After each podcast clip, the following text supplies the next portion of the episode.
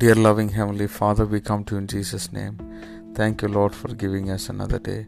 We give ourselves into your mighty hands. Take complete control of us. Wash us with your holy blood, purifies and cleanses. Make us whole, make us clean, make us pure, make us righteous and holy in your sight. Take away everything that is not of yours. Yes, Lord, thank you for the word which you have given to us for today. Yes, Lord, may you sanctify our body, spirit, and soul so that we can be presented as blameless people until Christ returns to this earth. Lord, help us to maintain our sanctity and purity.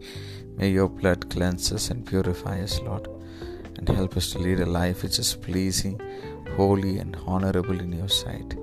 May your name be glorified, may your name be highly exalted and highly enthroned high above everything. We thank you and we love you. We honor you and we praise you. We glorify and we exalt you. In Jesus' name we pray. Amen. May God bless you, dear ones. Have a wonderful day ahead.